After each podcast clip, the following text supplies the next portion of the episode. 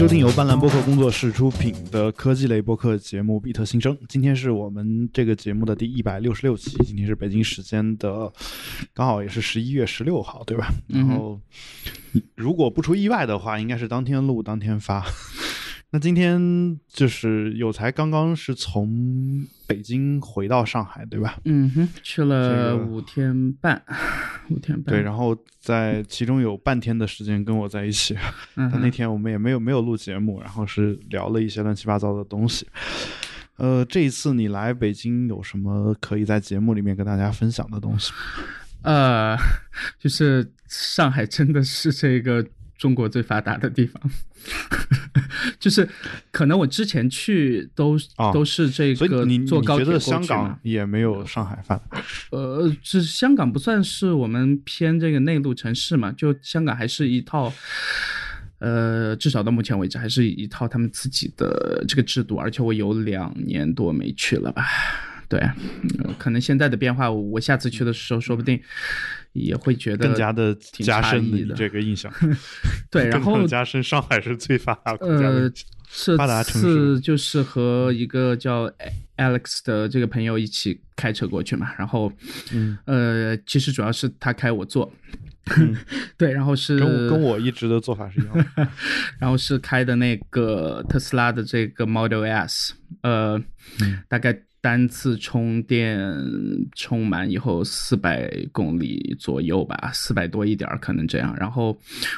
按他说是现在沿路已经彻底解决了这个充电问题，有特斯拉的快充，有国标，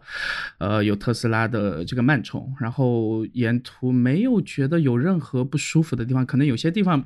是为了刻意去用那个快充，因为快充大概半小时到40分钟能充满啊，然后可能要用慢一点的，要充4、5、6个小时。对，然后有的时候可能会稍微绕一下路，对，然后可能绕的路加起来有个200公里还是多少了，然后来回将近3000公里这样。对，然后就就是之前可能也坐他的特斯拉，也坐其他朋友的这个特斯拉，有其他型号了，但是这是第一次，就是真的全程看到，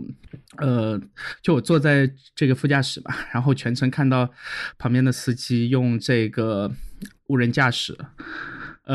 有点震撼，就是也不是说就和在那个新闻里面看到的那个状况，他们做测试啊，或者在那个北美那边的很好的路况下面去开这件事儿，但是在国内这个状况你懂的，就是路相对还是比较复杂一点，对吧？然后，我没想到在很多时候这个无人驾驶的可用性已经超出了我的预期。我觉得北京是这样的，就是国外可能是因为路上车少，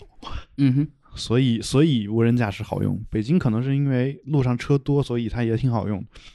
因为在北京倒用的不多，主要就是开过去的这个高速，因为高速上车也多嘛，就其实车多的话，相对来说，它参考的这个或者参照系吧，这些东西可能会更清楚、更清晰一点。因为车这个东西本身应该是它这个系统里面优先第一考虑到的这个障碍物，对吧？除了人以外，对吧？它肯定是要无人驾驶肯定要做参考嘛。它周围的这些东西是什么？它识别车肯定要比识别其他东西更容易一点。对，然后包括一些这个特斯拉，至少这一款的一些细节，确实让我看到了这个 Musk 不只是在画大饼，虽然说产量等等一些他们自己这个用户也会去吐槽，但是至少这一款的一些细节让我看到了他所说的那句话嘛，就是这个特斯拉除了和传统的车企就是同样有4个轮胎以外，其他基本上相类似的点就还挺少的。对，就是你会感觉这辆车是活的。一个细节，比如说，那我下车，然后车的这个两边的这个叫什么？就是你想说门把手的这个镜子，叫后视镜，对，后视镜就会自动这个收起来嘛，然后这个门把手也会这个很多车是可以，但是是你不用锁车，不用去做调整的一些，不用都不用，你走近的时候自动播放歌曲，然后那个这个好像我也见过排风，然后净化器，然后那个暖气，就是确实就还是那块屏幕有点大的夸张了，我还是适应不了，因为太大了。但除此之外，我觉得操控上确实比传统我之前做过的车系是要好很多的，对，而且座位的调整等等的细节也确实要比传统的同价位的吧，至少要好一些。然后对，还是可以建议大家试一试，至少我们能验证从上海开到北京的话，然后上海到深圳那条线也已经就是在充电站这块的建设上面应该是远超上海到北京的这条路的嘛。那其实从南到北，可能西北那边西南稍差一点，尤其是西北了。然后如果不是特意要开到西北的话，其实在全国范围内开特斯拉应该不是特别大的问题现在。对，对，其实你这一次来我最震撼的也就是你从上海开特斯拉来北京这一路，然后我听了细节以后呢，我其实当时也感慨过说你本来我们自己开汽油的车，如果是开夜车的话，其实我们都有一个习惯，就是我们的习惯其实没有外国人好，外国人可能有法律规定说我开2个小时必须下车休息一会儿，其实我们这边没有嘛，没有的话就相当于说只要我还能睁着眼我就会一路的开下去。除了高德地图会实时检测，就是你如果开的长了它会不停的提醒你嘛，然后一般是我们就会选择关掉。然后OK，然后就是当然也有一些车会有一些智能的一些提醒，这都没有问题而且我们的高速公路有一个很大的问题，就是经常为了防止大家看到两边凄凉的景象，会给你把树种在两边，或者是用一些就长得非常像的这种建筑的东西，就是你视野看上去就一眼望去呢，你觉得整个路上的东西都一模一样就一直你看着同一幅画面在往前开，就你比你玩游戏还不真实，就那种感觉其实特别容易疲劳而且我们的路上又没有这种像澳大利亚这种突然开到一半让你算个数学题啊或者问你个问题啊啥的这种路标就是你说答案在2公里以外或者2英里以外的这种就是活跃你大脑来防止你开长途汽车疲劳的这种路牌也是没有的。所以就是特斯拉你说它要必须就开一段时间，开400公里一定要充电嘛，所以我就想其实这个事儿反而可能是一种好事儿，就在充电的时候至少车上的人可以下车来歇一歇，调整一下状态。对，而且它建的这个至少超充的那个充电站建的那个位置，不管在我们在沿途换的几个城市，对吧？都经过很缜密的这个思考，就后面一般是酒店，是这个商场，是洗手间，是吃饭的地儿，然后包括一些这个买东西的地儿，就是你下车以后其实有很多事情可以做，你就是没必要说在车上去等，像是这个加油站这种这个确实还是加油站你是马上就走了嘛，对吧？加完就走了。对，但就是说你还有一个点嘛，就是当然你说自动驾驶也是我觉得就是很重要的一点，因为如果不自动驾驶的话，我也很难想象你跟他没有倒班然后他一个人开了一晚上车过来，这个也是比较痛苦但是就是说你说到那块大显示屏，你说非常巨大，我当时的第一感觉是什么呢？就是因为之前我们在节目当中也说过而且还引起了网友的这个不满的情绪，就是也不是不满，肯定是在开玩笑吧，就是我一直的观点就是如果你是在开车的，下面的这个按钮最好是实体的，而不是这种虚拟屏幕的这种形式，因为你虚拟屏幕的话你有可能会找不准那个位置，你必须低头去看然后你一旦低头去看的话，很有可能影响你就是看前面的这个路况呀，或者是其他一些事情，可能就会有一些危险所以很多这个车你会发现它特别高端，它也是对这个屏幕有所克制吧。除了导航一般也不会有特别大的这种屏幕，一般但是近两年的这个新车，这一点好像就已经开始放弃了，就是好像已经开始有很多车把实体按钮给改成了这个虚拟的按钮。对，但是因为有了这个无人驾驶嘛，所以说偶尔瞅一眼屏幕还行，我觉得也没有什么太大问题。嗯，而其实你无人驾驶有了以后，你相当于说，因为现在应该是做这个虚拟的屏幕，我感觉它的成本应该要比做那种实体按钮可能还低一点。嗯哼，至少系统上可能更成熟一点嘛，所以，相当于他在这方面节约了成本，然后再就是把这个钱又花在了无人驾驶上嘛，对吧？那这个对，但是还是有两点，我觉得是我还能还不错的一个点，就是能撑下去的原因嘛，就是因为座椅什么都是按这个好车的这个标准来打造的嘛，然后什么坐起来确实舒服，然后再加上因为这个发动机的这个原理不一样，所以说基本上听不到任何噪音，导致晚上其实在副驾驶上偶尔睡一会儿的时候，就感觉就哪怕不戴耳机也会觉得特别安静，这个确实在汽油车方面就不太能感受到这个。好车还可以，主要是那个加速的问题，就是加速换挡的问题，就是因为它无级加速，所以它你整个感觉不到那个就是速度的明显的这种一下一下的变化，就是我觉得这个可能是你觉得睡着舒服的原因吧。至于噪音的问题，其实很多这个刚好相反，因为它加速，它不是很缓慢的加速，它是0到100，按我那朋友说是大概4秒钟左右吧，然后偶尔他会，这是好事儿，就是对，就是偶尔会提醒一下自己，然后会就可能也是去挑战一下他自己吧，然后在好一点的路况下可能会加一把，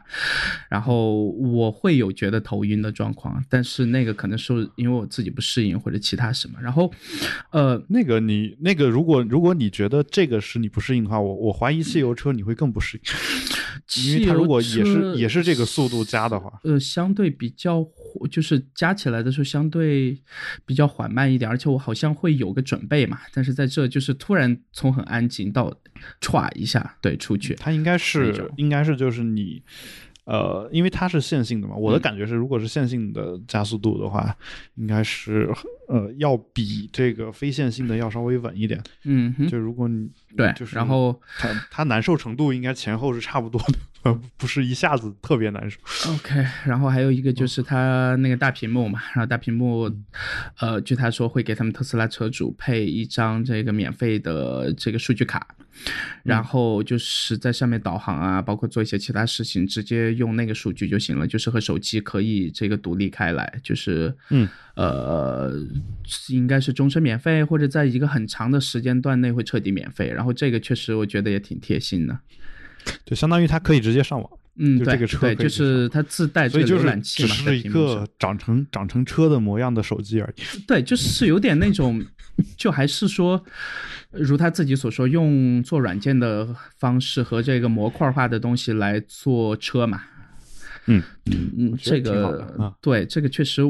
我以前可能还有的偏见，现在全部都消除了。对，然后就是这是你此行最大的收获。对的，那当然是见了一些在北京的朋友，然后聊了一些可能在未来一段时间会去做的事情嘛，但是目前暂时还没有太多可以透露的东西。对，但是好，这次去北京最好就是那个空气基本上每天都在20-30的 PM2.5 值，甚至还出现过个位数，然后甚至还出现过这个个位数，然后再加上这个阳光也很好，虽然说那个风有点大，这两者是不可兼得的。OK， 只有风大，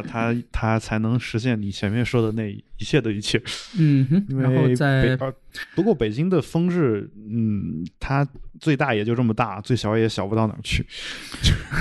对，然后就真的能感觉到在北京的很多朋友所说的那种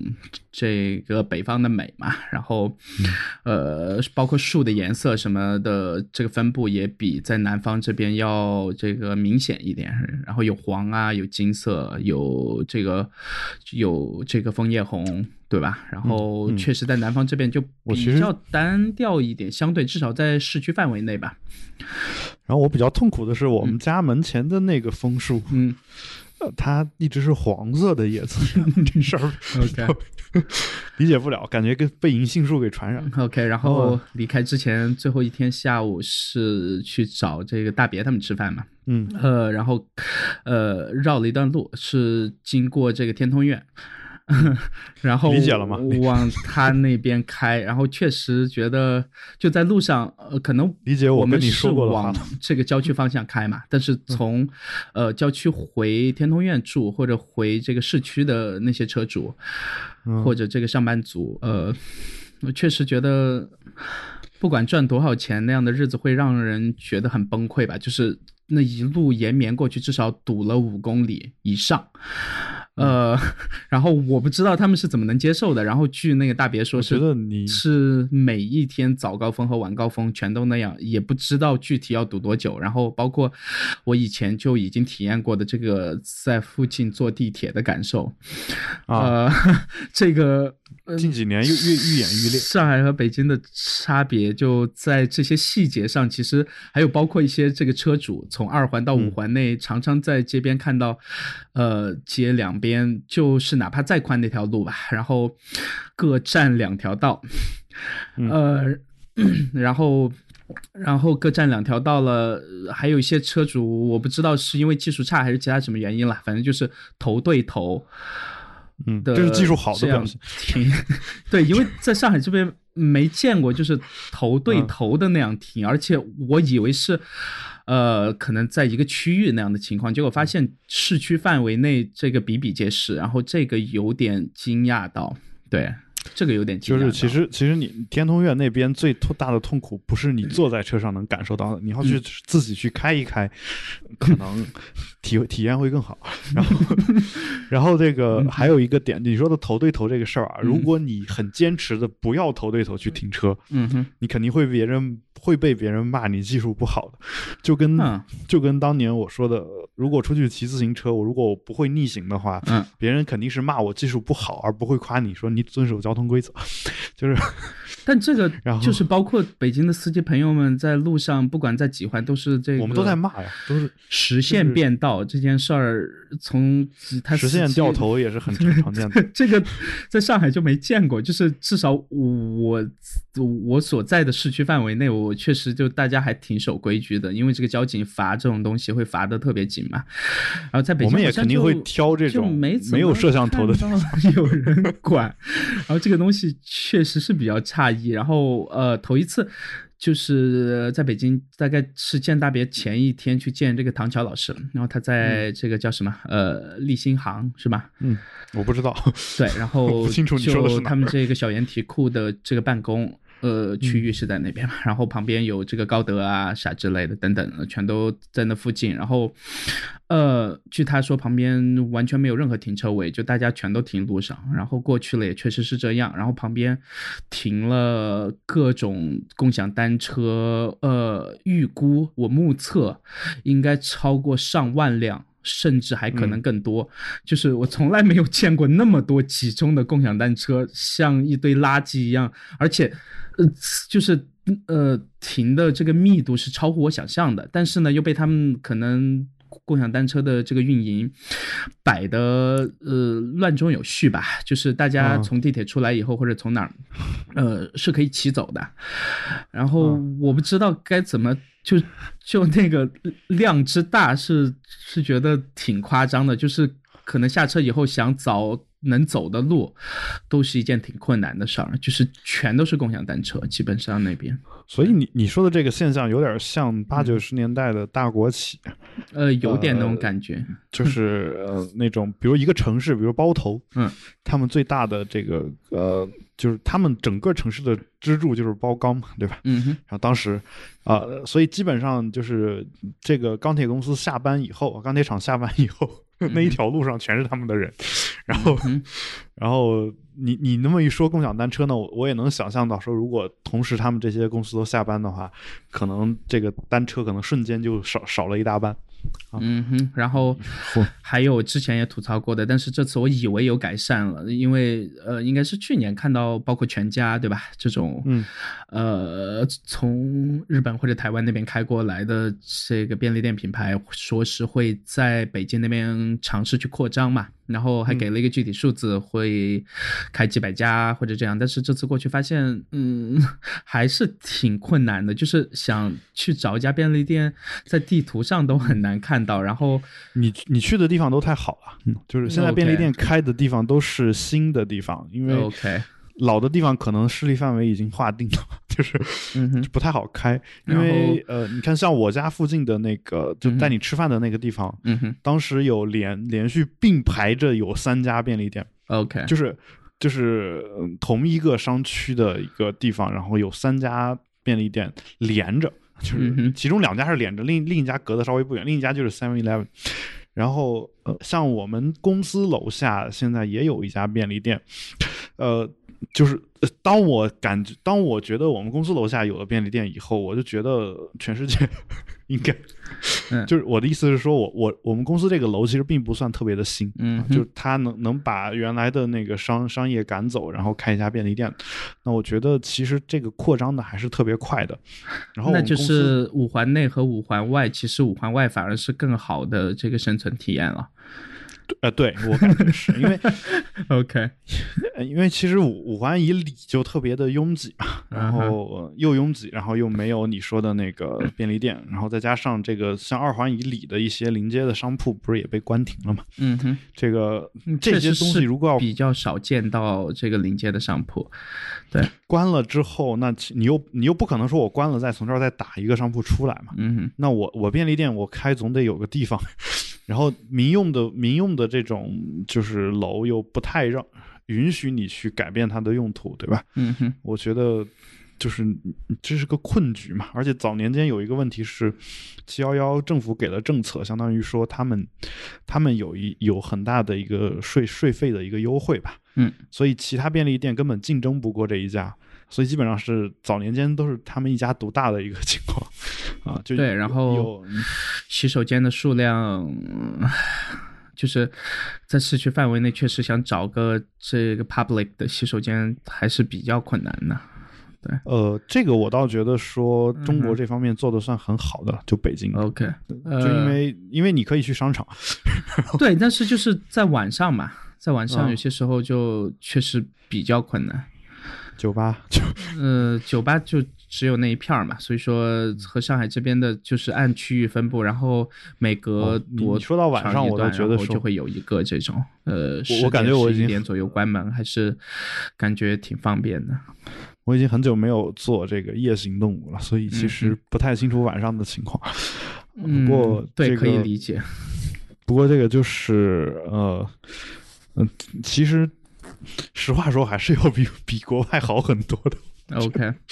像法国从来公共场合几乎没有洗手间，地铁里面没有洗手间，然后流浪汉住在地铁站里，然后就各种味道，然后再加上就是经常能看到无论男女，然后在晚上出来的时候，你发现一个女的躲在车旁边就撒一泡尿，这事儿，这个经常能看到，就是在法国啊，这是发达资本主义国家啊，所以就在中国，我觉得这种情况至少还是比较少见吧。就是当然男的也有，就经常会开，比如说尤其是这种旁边是这种草丛啊、树林啊这种地方，然后就是开车开到一半的时候，突然打着双闪，然后旁边有个人站在路边，在解决这个问题，对吧？也有这种情况。当然我推荐大家还有一个办法，我推荐有才有一个办法，就是当年郑渊洁先生发明的办法。你在北京开车的时候穿成人纸尿裤。OK， 这样的话，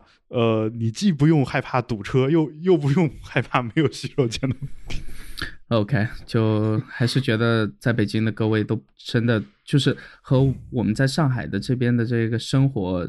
日常生活的体验上面还是有一些差距的，对，可能这个便利性等等，就这可能是一个习惯性的问题，就是我对，当然我去上海，因为如果我一直没有去便利店的这个习惯的话，我可能在上海也不会去便利店，就是这个就是你跟我因为就是好像是最早就是你跟我提的这件事儿，嗯哼，在之前我根本没有意识到还有这个问题，嗯哼，就是，但是永远就是有便利店的意思，就是你任何时候缺什么东西，你走进去还是会让自己觉得很舒服嘛，对吧？啊。比如说这个下雨有地儿能这个买伞，然后突然走在街上这个来雾霾了，然后旁边有各种各样防雾霾的口罩什么之类的，然后有这个急救的一些包扎的东西，就是在一些需要应急的时候你会知道这些东西全都在这个路两边嘛，然后对，所以就是我可能还没有想到这一层吧。不过北京这边是一旦下雨了，你也能买到伞啊，就但是都是私人在买，对，在路边兜售，就在人流比较多的地方，你发现有很多这种兜售伞呀，或者雨衣啊、雨披啊这样的一些人啊。我估计你去的那片共享单车的那个附近，等到夏天下雨的时候，旁边就你想买伞和买雨披都能买得到。OK， 对，就还是挺好的，还是挺好的。只是可能如果我去创业或者什么，我还是可能会慎重的考虑一下，因为创业之外还是要有基本的这个生活的舒适感嘛。但是就我个体而言，我在北京感到的舒适感可能和上海这边的差距还是有不小的吧。但可能我在北京见到其他朋友，他们有自己的解决办法，对吧？但作为我这个。确实有些东西相比之下，对，你是一个旅客嘛，就相当于说，对，当然，相当于说我们就是哪怕说想上洗手间，可能回家也就解决了，对，你可能有额外的一些这种需求啊，这个那就是和北京整个的这个策略一样嘛，就是对这个外来者的体验就会相对比较糟一点，是吧？也是吧。okay， 作为一个这个，我不说。然后这个，好，那 OK， 那你前应该是我们到那天，你是刚拿到你的那个10.5寸的 iPad Pro 对吧？不是，其实是你们到之前第二天，这周一就是 OK。因为我是那两天刚好事儿比较多，所以我也没有懒得去做这个事儿。然后礼拜一我直接给别克发了条信息，我说我需要 iPad Pro， 然后加 Smart Keyboard， 然后再加那个 Apple Care Plus， 然后发完之后，他早上7点多发的，然后他中午11点多终于看到，就他肯定是那会儿才起床嘛，然后一般差不多在他看到之后不到1个小时我就拿到了这个机子，然后这个速度还是很好的啊，这个得点个赞啊。但是由于他不卖这个香港的行货，所以我只能买了台国行，然后这个也是就目前已经发现了一些问题，我不清楚这是国行还是港行的问题啊，还是其他的问题啊，但是就是这个问题属于就是有才也知道，然后但是还能忍的这个范围吧。但是你买的是这个数据版吗？不是数据版，我买的是这个 WiFi 版。WiFi 版，因为我手机是无线流量的，我手机只要揣兜里，它能连上热点就可以了。就没有必要。对，这个我之前体验过嘛，就是这是一个很细微的心理上的实验，就使用上的这个差距，就是当你随时随地掏出来一个东西，而不需要去连热点，就是打开就能干你想干的事儿的时候，其实和用手机就一样嘛，就会特别爽。然后需要热点，你这几天也应该体验到了，就是这个祖传的这个热点 bug， 对吧？它有的时候你明明看到连上，但是你这边可能也这个上不了网，或者是。说需要连来回开关好几次，这边才可能连上，或者说甚至在一些极端的时候需要不停的重启你的这个 iPhone， 然后再去开热点，就整个这个体验还是不是一个特别好的体验。对，好在我可能没有你那么需要这个 WiFi， 就是。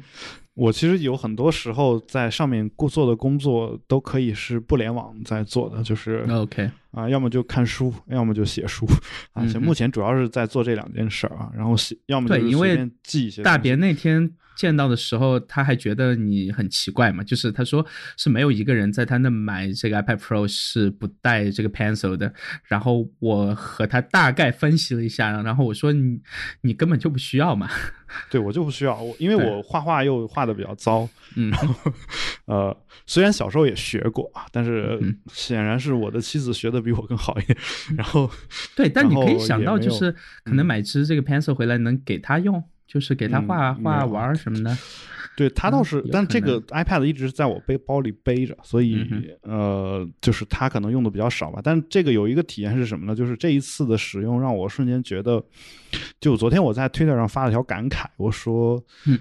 苹果的这个东西就是。确实是，就是体验是越来越好的啊，就是但是你需要不断的去买它最新的硬件，你才能有这个感受，大概是这个意思。这个不是一件挺正常的事情吗？但如果你仅仅是升级系统的话，很有可能你会体验到的是越来越糟的感受，就是一般两代之内都还好。对，然后为什么有这个体验？就是当然也是 iOS 11最近这个就是 bug 太多，对吧？然后让我很痛苦。还有一个点就是说，我在 iPad Pro 上在同步这个iMessage 的信息的时候，就同步的非常的及时啊，而且就是来回交流都没什么问题。但是我的 Mac 上面基本上很难同步过来这个信息，我就不清楚是为什么。就是它是一个随机事件，有时候突然来那么几条，有时候包括和这个 Apple Watch 上其实也是同样的，对，所以也挺痛苦的。所以就是 iPad Pro， 我就发现我能跟别克在上面用 iMessage 聊天，但是我在电脑上就很难做这个事儿，有时候。所以所以就是这个是我昨天发出那条感慨的一个很重要的原因。当然我是把它归结于说，因为我这个 Mac 不是最新的嘛，就是是一台已经一年前还是2年前的这样一台电脑啊。当然就是 iPad Pro 这个东西不用比这个事儿呢，就是就确实是你说的，就可能是我主要是写东西为主，然后需要做图的时候也是修图，一般也不会是说我需要在上面画一些什么东西。包括我其实并没有一个说画思维导图一定要用笔的这种习惯，因为我从小就是打字要比写字快的这样一个人所以当然大部分人现在都是啊，我说的是我很早就其实是逼着自己去打字的嘛，这个节目里面也经常说。不过有一点就是就是不一样的点在什么地方，就是我把这个 iPad Pro 拿给我的妻子的时候，她看到了以后，她瞬间觉得这个其实已经比 MacBook 要好，就是 OK。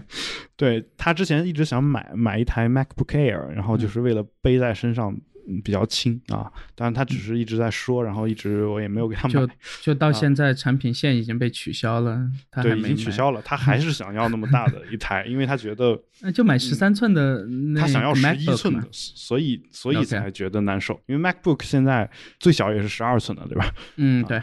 对，所以他觉得那太大了，然后背着还是痛苦。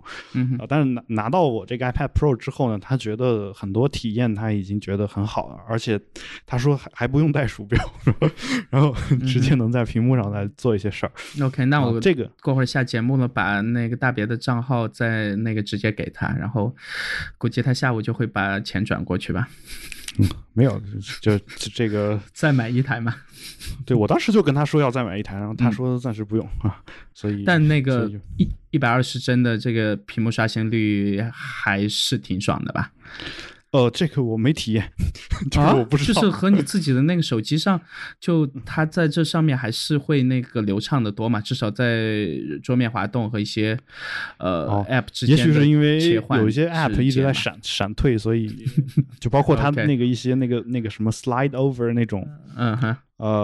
那种动效好像有时候也不是那么的流畅吧，我感觉，就是我不清楚是什么原因，有可能是系统升级的原因。然后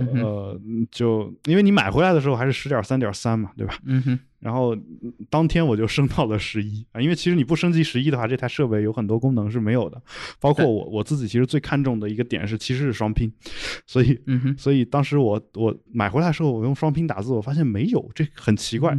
看了半天才发现系统还没有升级，然后才升的级，大概就干了这样一件事儿。我已经在上面写了大概2-3千字的小说了，我就感觉还不错，尤其是在路上你可以干这个事儿。OK， 就是。Okay.大家知道我每天上班都经常在路上是一堵就1个多小时，那这1个多小时之前有可能是看电影或者看书啊，现在我可以在这1个半小时写书了嘛，对吧？而且我的感觉是每天背着 Mac 回家和我每天背着 iPad 回家的那个2个肩膀的感受是完全不一样的。对对，当然，对这个。虽然我需要在路上走的距离是非常短的，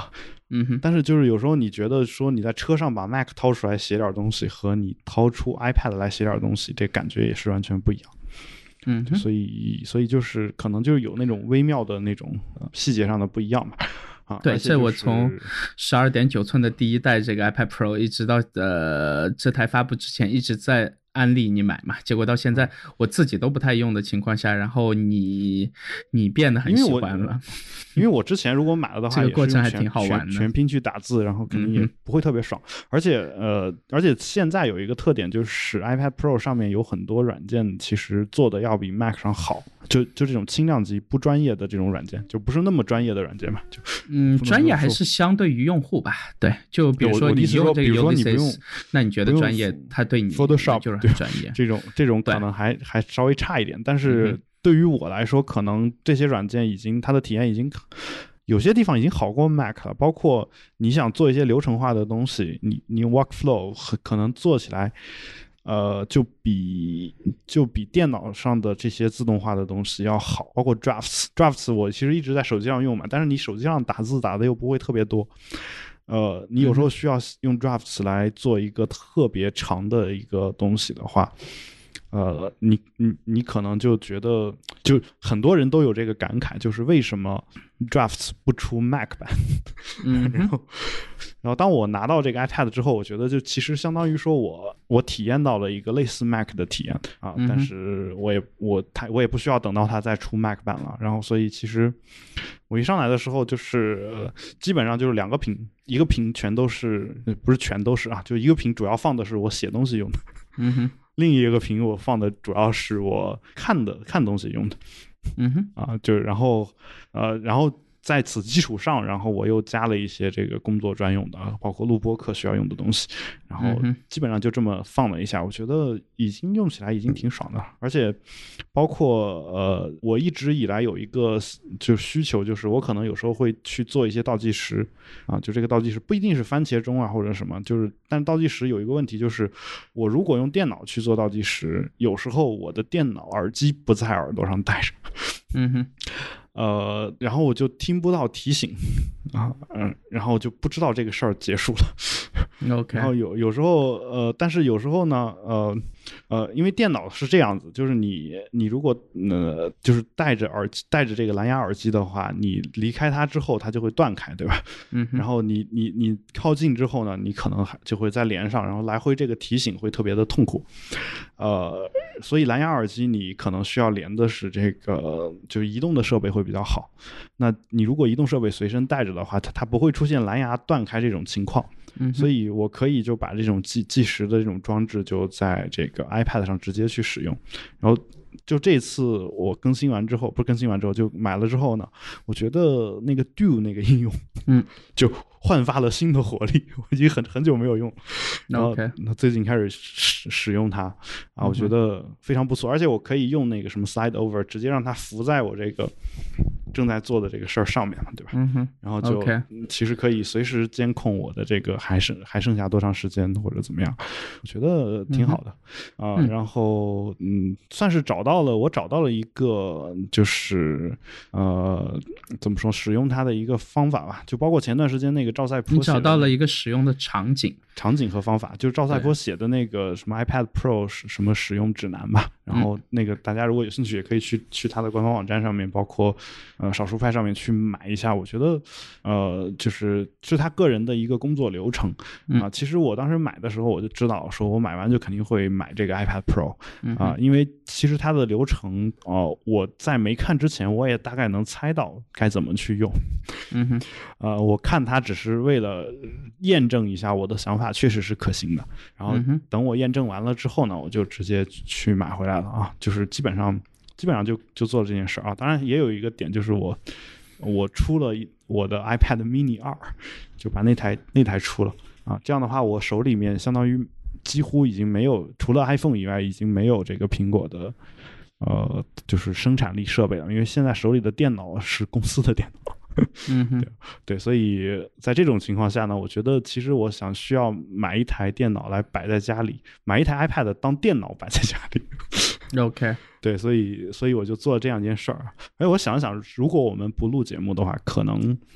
这个 iPad Pro， 在大多数场景下我已经够用了，或者哪怕录节目，我可以录一个人的节目，这个可能也已经够了。其实两个人也够了，因为你不做后期嘛。啊，好，对，就是你不做后期的时候，你用这个 Favorite 或者是那个 GarageBand， 录就好了。但是可能和我通话需要用这个 iPhone 嘛，对，也还好，也还好。对，行，那下一次可以试一下。我之前有好些期，至少超过5-6期，我直接就在那个 iPad 上和你录的呀。对，那你用的是那个小的那个麦克风的？对，小的那个，我都已经忘了。MV88 是吧？OK， 对，是玩的，你可以，我也可以试一下以后。那这样的话，我就彻底，因为我不做后期，对，所以我就彻底可以摆脱。其实做后期也可以，只是有些那个降噪的插件是 Mac 的依赖啊，对，相对比较麻烦一点，也可以做，只是可能和这个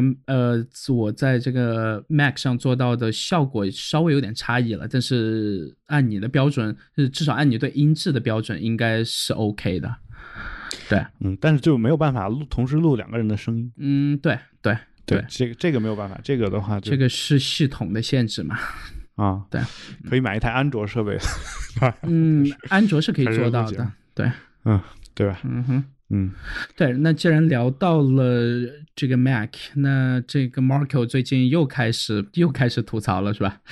或者说他一直在吐槽，只是偶尔过那么一段时间，我就会写一篇这个 blog 来。把他这段时间的吐槽做一个这个总结归纳嘛，然后这次又吐槽了什么呢？他就找了一台这个旧的，不是旧的啊，就是应该是14年还是15年的那款嘛，对吧？2012到2015这一段时间生产的15寸的就是带 Retina 显示屏的这个 MacBook Pro 是他认为最好的电脑。这事儿是这样的啊，就是我能明白他写这篇文章的一个想法啊，然后我也能够体会到这篇文章背后的那种深深的无奈。因为其实我跟他有一样的无奈啊，我相信有才可能也会有一点，就是我不是一点，我是极其赞同，对。然后我的感觉是这样的，就是其实我们都知道这个电子，我们是对一些东西是有一些就电子设备嘛，就我们用过的或者是之前的一些电子设备是有一些迷恋的，但这种迷恋有时候但是我们却不能停留在那一代的产品上。为什么？因为其实计算这些，就包括里面的 CPU 啊，或者其他的一些芯片啊，它都在升级嘛，对吧？它有可能已经赶不上我们现在要做的一些事情了。如果写个文章可能能赶得上，但如果你要跑一个特别大的东西，无论是游戏啊，还是你要渲染一个什么东西，可能这个性能上就会有一些差别。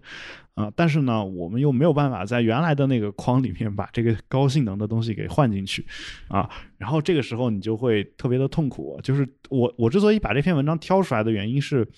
其实我们每当我们怀旧的时候啊，就其实有两种情绪嘛，一种就是因为你那个年代你用过那个东西，所以你觉得它好啊，是因为你跟它有感情，所以是这种感觉啊。还有一种呢是它真的好，这跟你的感情没有关系。就我们一般怀旧的时候可能是掺杂着这两种情绪在里面的啊，有些时候可能只是因为觉得我有过体验啊，比如说我可能会怀念我小时候住过的，就是特别小的一间屋子啊，一个办公室，然后但在那里面住着肯定不舒服嘛，对吧？啊，但是还有一种情况就是，确实这个东西做得好啊，然后呢，我当时也确实很喜欢，然后呢，现在没有了。就有这样的一个东西在里面，嗯、对，所以其实这里面的无奈在于什么地方呢？就其实苹果明明已经能够做到原来的那个样子了，结果它在升级的过程当中放弃掉了很多我们觉得它好的东西吧，至少。我觉得好坏可以按就是各取所需，或者可能每个人有每个人不同的点嘛，或者说像、John Gruber 说的，就是说要用一个产品足够长的时间才会体用到这个产品的设计者或者生产者想让你怎么去用它的产品，嗯，对，就是你可能要真的用足够长时间。那至少在他这边博客，包括我自己之前吐槽过的嘛，就这个键盘问题，这个不是说好坏的问题了，这个是基本的这个产品的稳定性和可用性。我身边所有朋友产品质量问题我都怀疑，感觉就我觉得这个事儿不亚于罗永浩当年砸西门子冰箱的那个事儿。OK， 那就是当你键盘就是最重要的，在这个笔记本电脑目前最重要的交互这层面已经不可靠了。那我除了用第三方键盘 OK， 那也是一个解决办法了。但是当你产品自带的这个东西已经开始不稳定的时候，我其实是找不到解决办法的。嗯，用第三方键盘是一个解决办法，但不是你给出的解决办法，是所有产品全都可以用这个办法去解决嘛。然后在稳定性上，尤其是在硬件的稳定性上出了问题，而且是一个最重要的交互，而且包括这个触摸板的这个误触，到现在我从买那天一直说到现在，我到现在仍然还是偶尔会有。那当然随着这个软件的这个更新可能或多或少会好一些吧，但是仍然有的时候还是挺痛苦的。包括再加上这个 macOS 这2年也不算是很稳定的这个系统吧，然后这综合性的看来的话，再加上他自己在这个博客里面有说，这个相信我们很多听众朋友也应该知道，苹果自己其实按他那个和英特尔的这个数据来看的话，从12年到现在的这个 CPU 的提升其实是很细微的，可能有个10%，有的20%，看你具体的这个配置嘛。但是可能在这个 GPU 和 SSD 这块的速度上的提升还是挺大的，所以说购买还是 OK。但是如果因为它最基本的这些东西出了问题，而我们作为这个消费者找不到任何可解决的办法，而他自己也是很这个固执的，不愿意去换这个蝴蝶键盘的设计或者其他的一些设计，包括现在我仍然找不到在那个 Touch Bar 上能做任何事情嘛，就是我不知道 Touch Bar 取代当年从 F1 到后面的所有的功能键的目的在哪，我到现在我仍然不知道。就是我觉得我会适应，就是或者说我以为我会适应，我会去用它，但是到目前为止我一个月大概偶尔调个音量调个亮度用个几次，但即使在这种情况下我仍然没找到它其他任何用处。而且它会常常会卡住，因为它的这个它有自己的这个处理芯片嘛，包括自己的一套的这个微操作系统在里面，然后可能是因为比较慢或者其他什么原因吧，然后常常会卡住。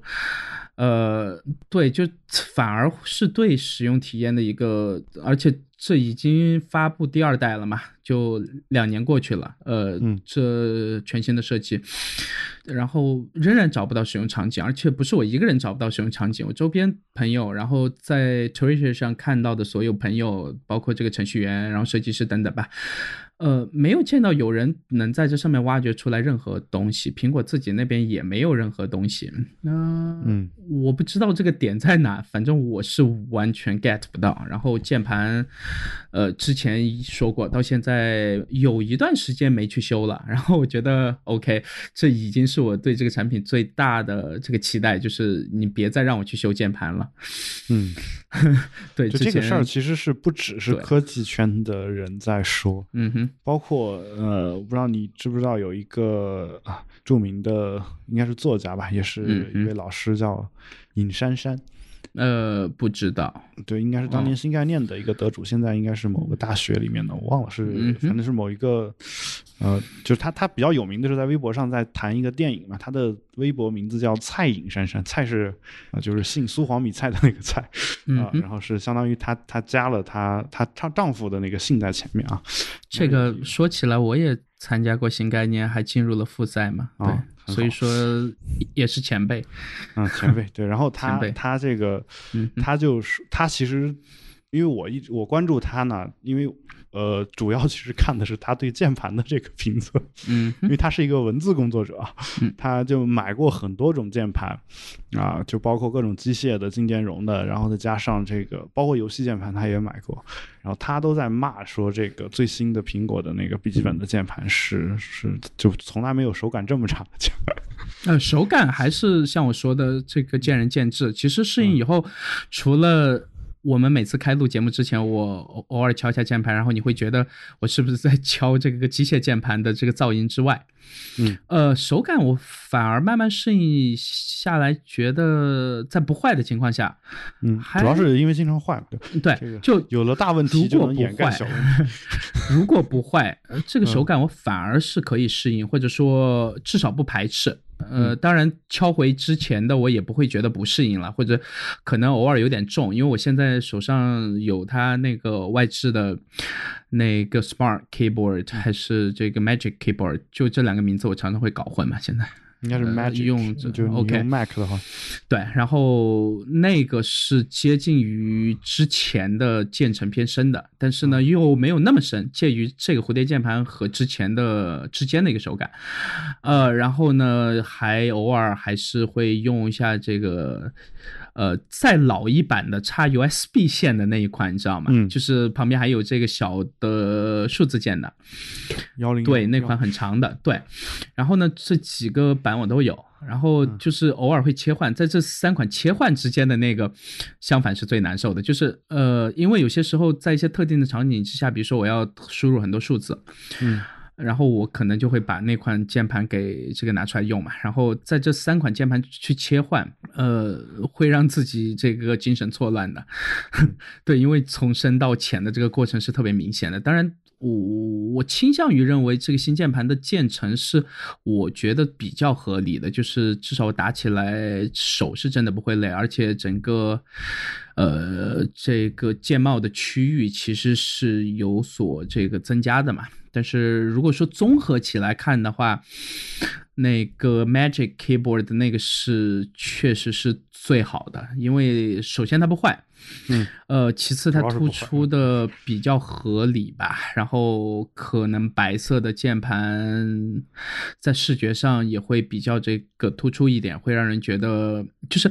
黑色键盘如果开背光会很好看，对吧？但是不开背光的时候，那些就是你手指间的这个油腻啊，或者一些汗液啊什么在那个黑色键盘上，然后如果一旦有光然后有反射的时候，就会觉得还挺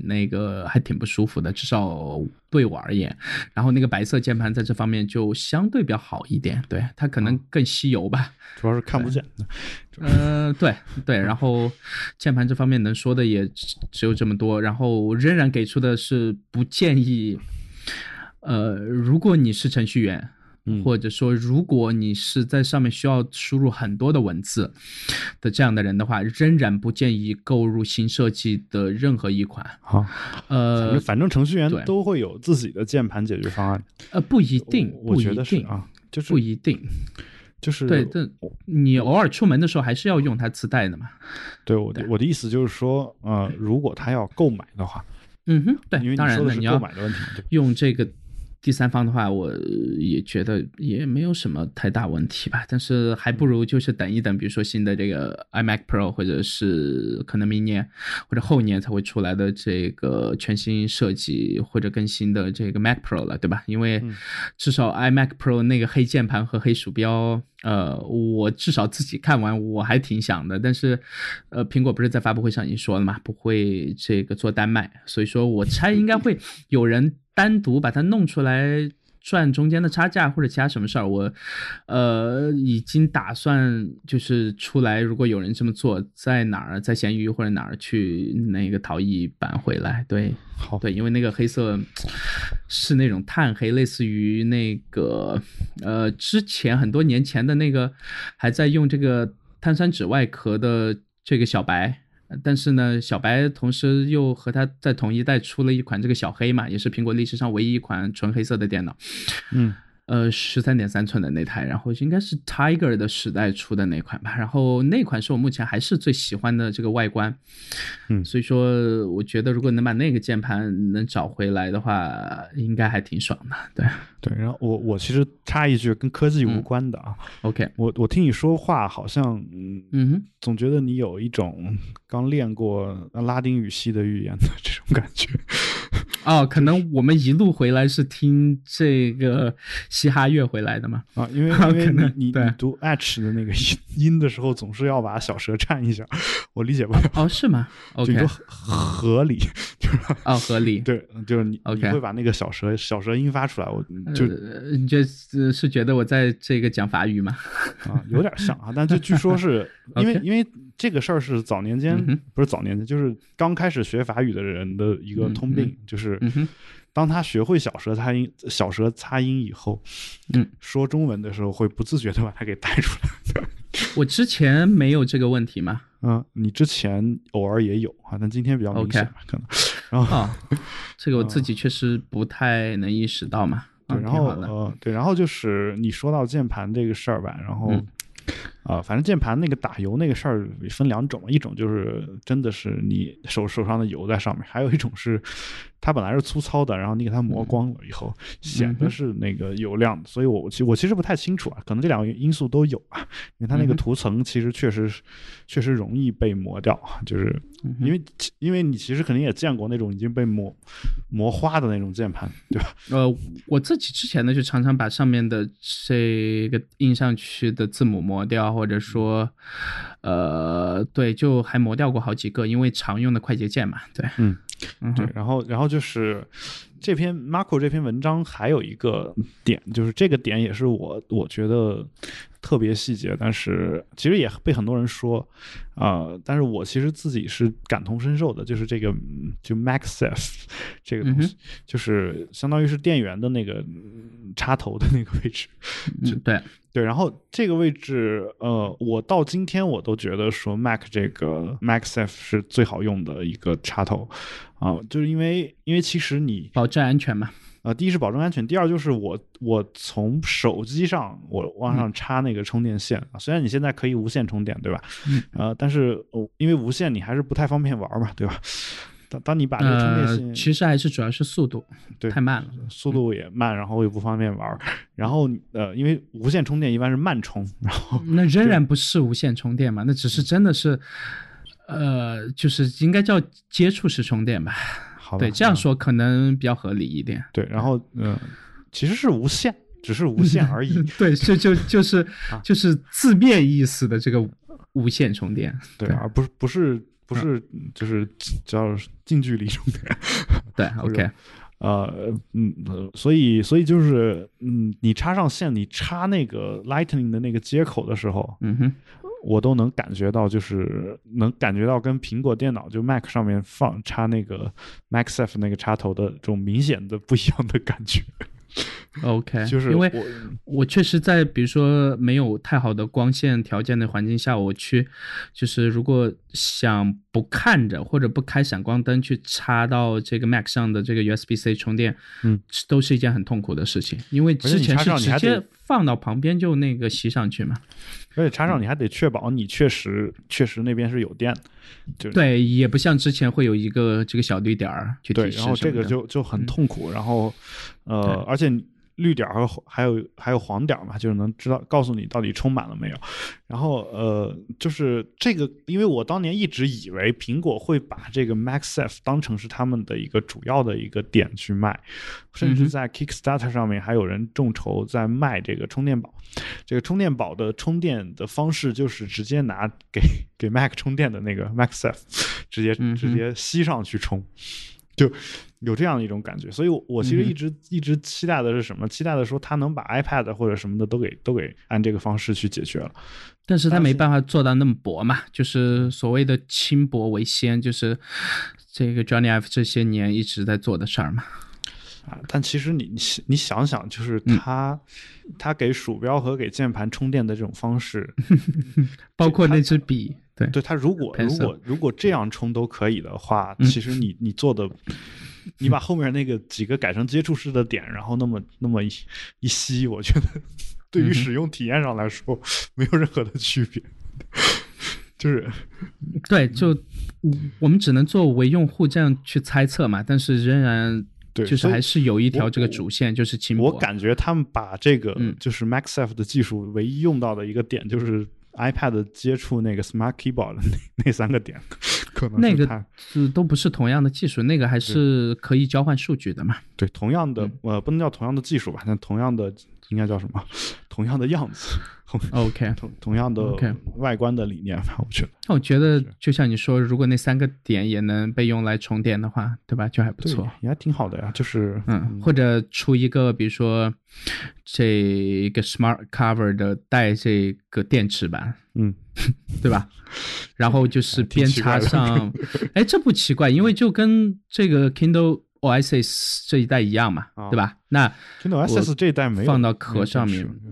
第一代嘛，我就说就我这代嘛，然后壳附上去，然后就充电，壳取下来或者你当键盘用的时候边充边用。其实哎，那个壳是能当键盘用的吗？就是不，我就说在 iPad 上 ，Kindle 它为什么需要键盘？需要做读书笔记。我不做，我一般是这样，我一般是那个在Kindle 上标记书签，标记完以后到我这个 iOS 端或者这个 Mac 端同步，它同步速度还行吧，至少在用工具的情况下，然后大概几十分钟内全都能同步到，然后我在这边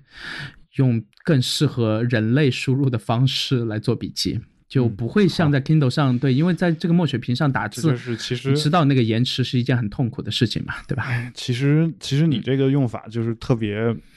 就是我之前也是这种用法，然后但是你比较适合你这种，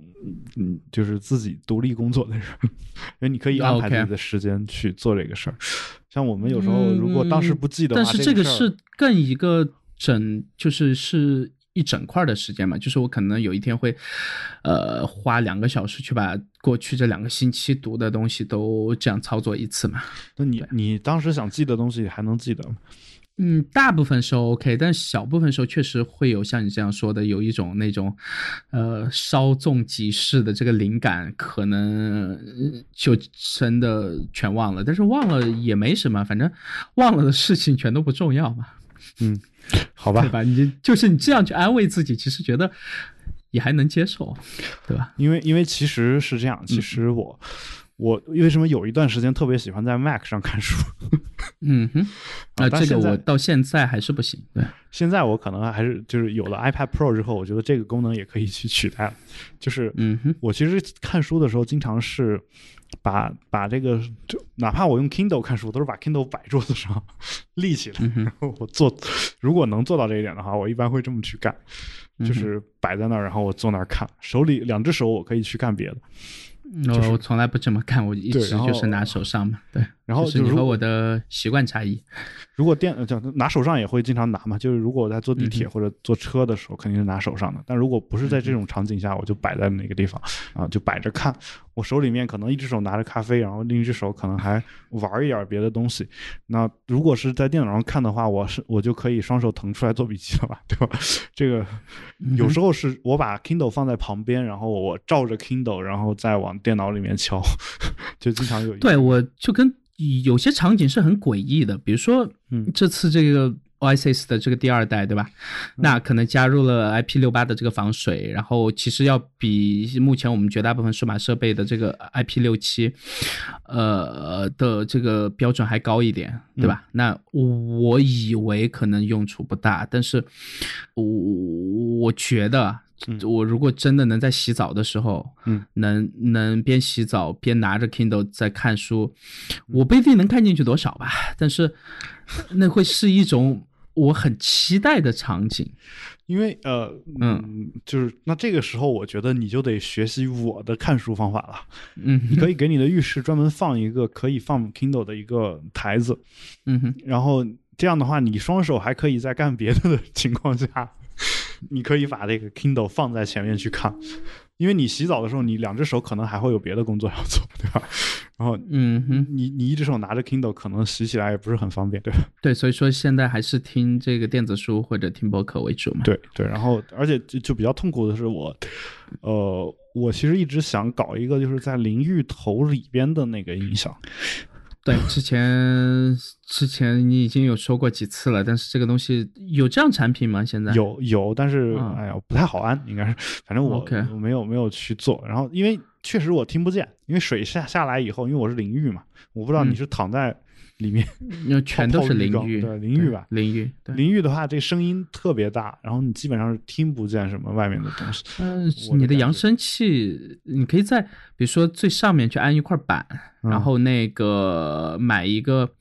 小一点的，但是声音还挺大的，比如说这个 BOSS 新出的那几款，对吧？然后摆那里，其实效果会不错。就而且我还有一个问题，就是我摆的位置不对，早上洗澡我也不太敢把这声音放得特别大。那 OK， 对，因为可能我妻子还在睡觉啊，或者是周围邻居还在睡觉啥的，我怕有这个问题。啊，所以倒是有一段时间我是用防水的耳机在干这事儿。就那个骨传导是吧？你当年的不是骨传导，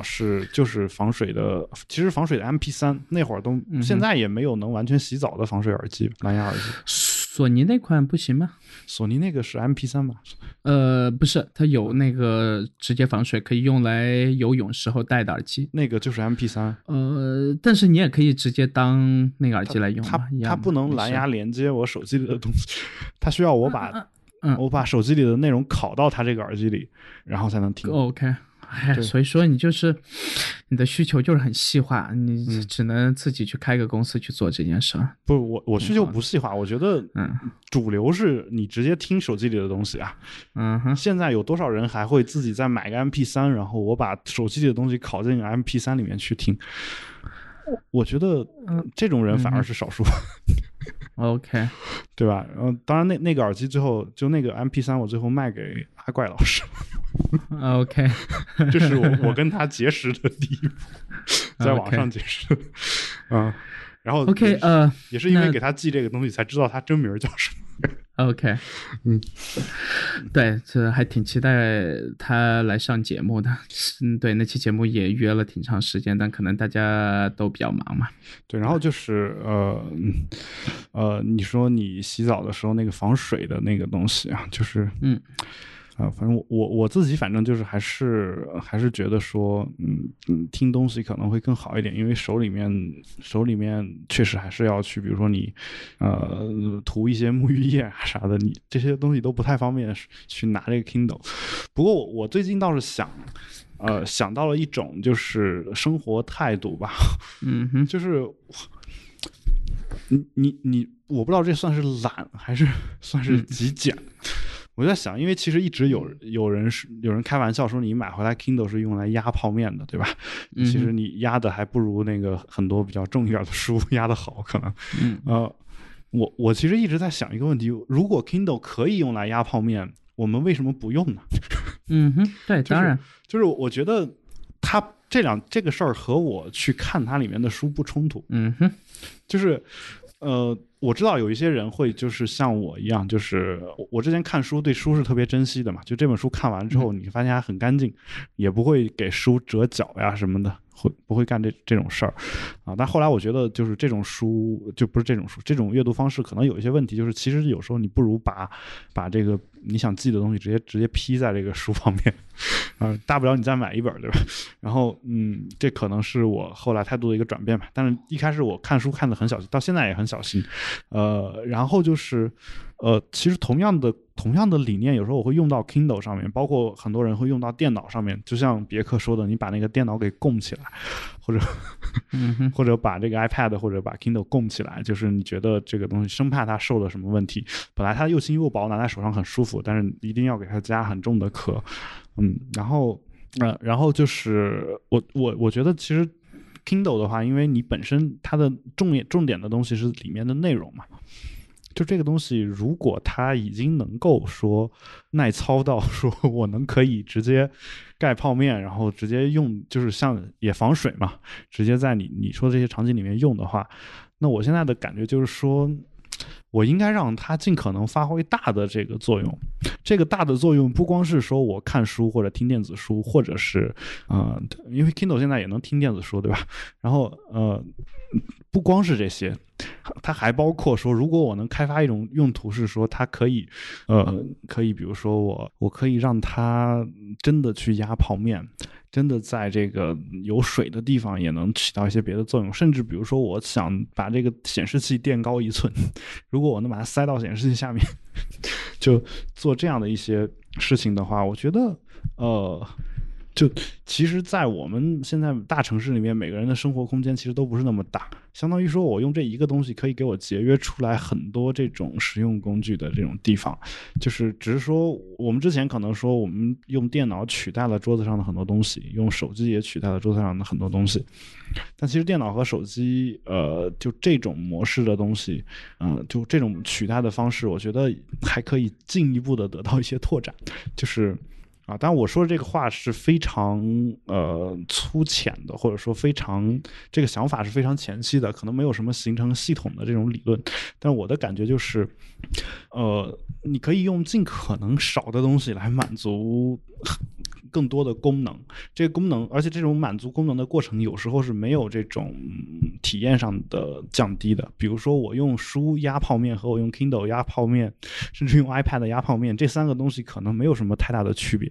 嗯哼，对，当然，所以当然，而且用 Kindle 其实更帅嘛，就是所谓的精神和食粮的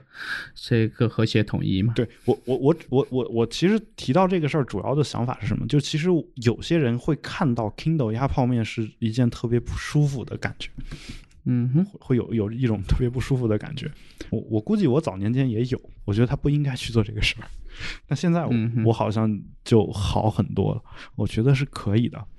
甚至有些人说我不读书，我就是拿它来压泡面，我觉得它至少发挥了它该发挥的一个作用，对吧？要不然你买回来放那儿吃灰，所谓我觉得还不如去压泡面。而且你如果天天压泡面的话前提是你天天吃泡面。这个你压泡面的话，你说这好像在骂人就你天天如果这么去干的话，那个东西老在你眼前晃，说不定哪天就能够激发起你一种你用它的这种欲望，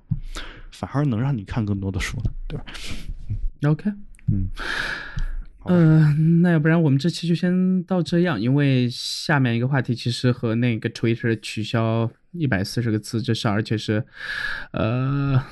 全就是之前是测试嘛，那现在就实际开始用了。我自己没什么感觉，我觉得和之前那个微博开放其实是同一件事儿，就是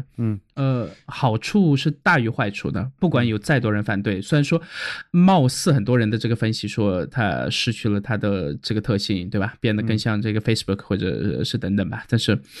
仍然280个字还是个限制嘛，就是你不管怎么样，你不可能真的在280个字之内去发表一篇就你的观点可以很明确等等吧，但是你没办法就是真的去展开讲一件事，对吧？所以说这个限制还是在，只是紧箍咒变松一点以后我觉得是好事儿啊。这个我主要是看到了里面像斯蒂芬金这种人对，我也看到了他那条推，包括 J.K. 罗琳这些人，对，对啊，所以就他们都在骂这件事儿啊。但我其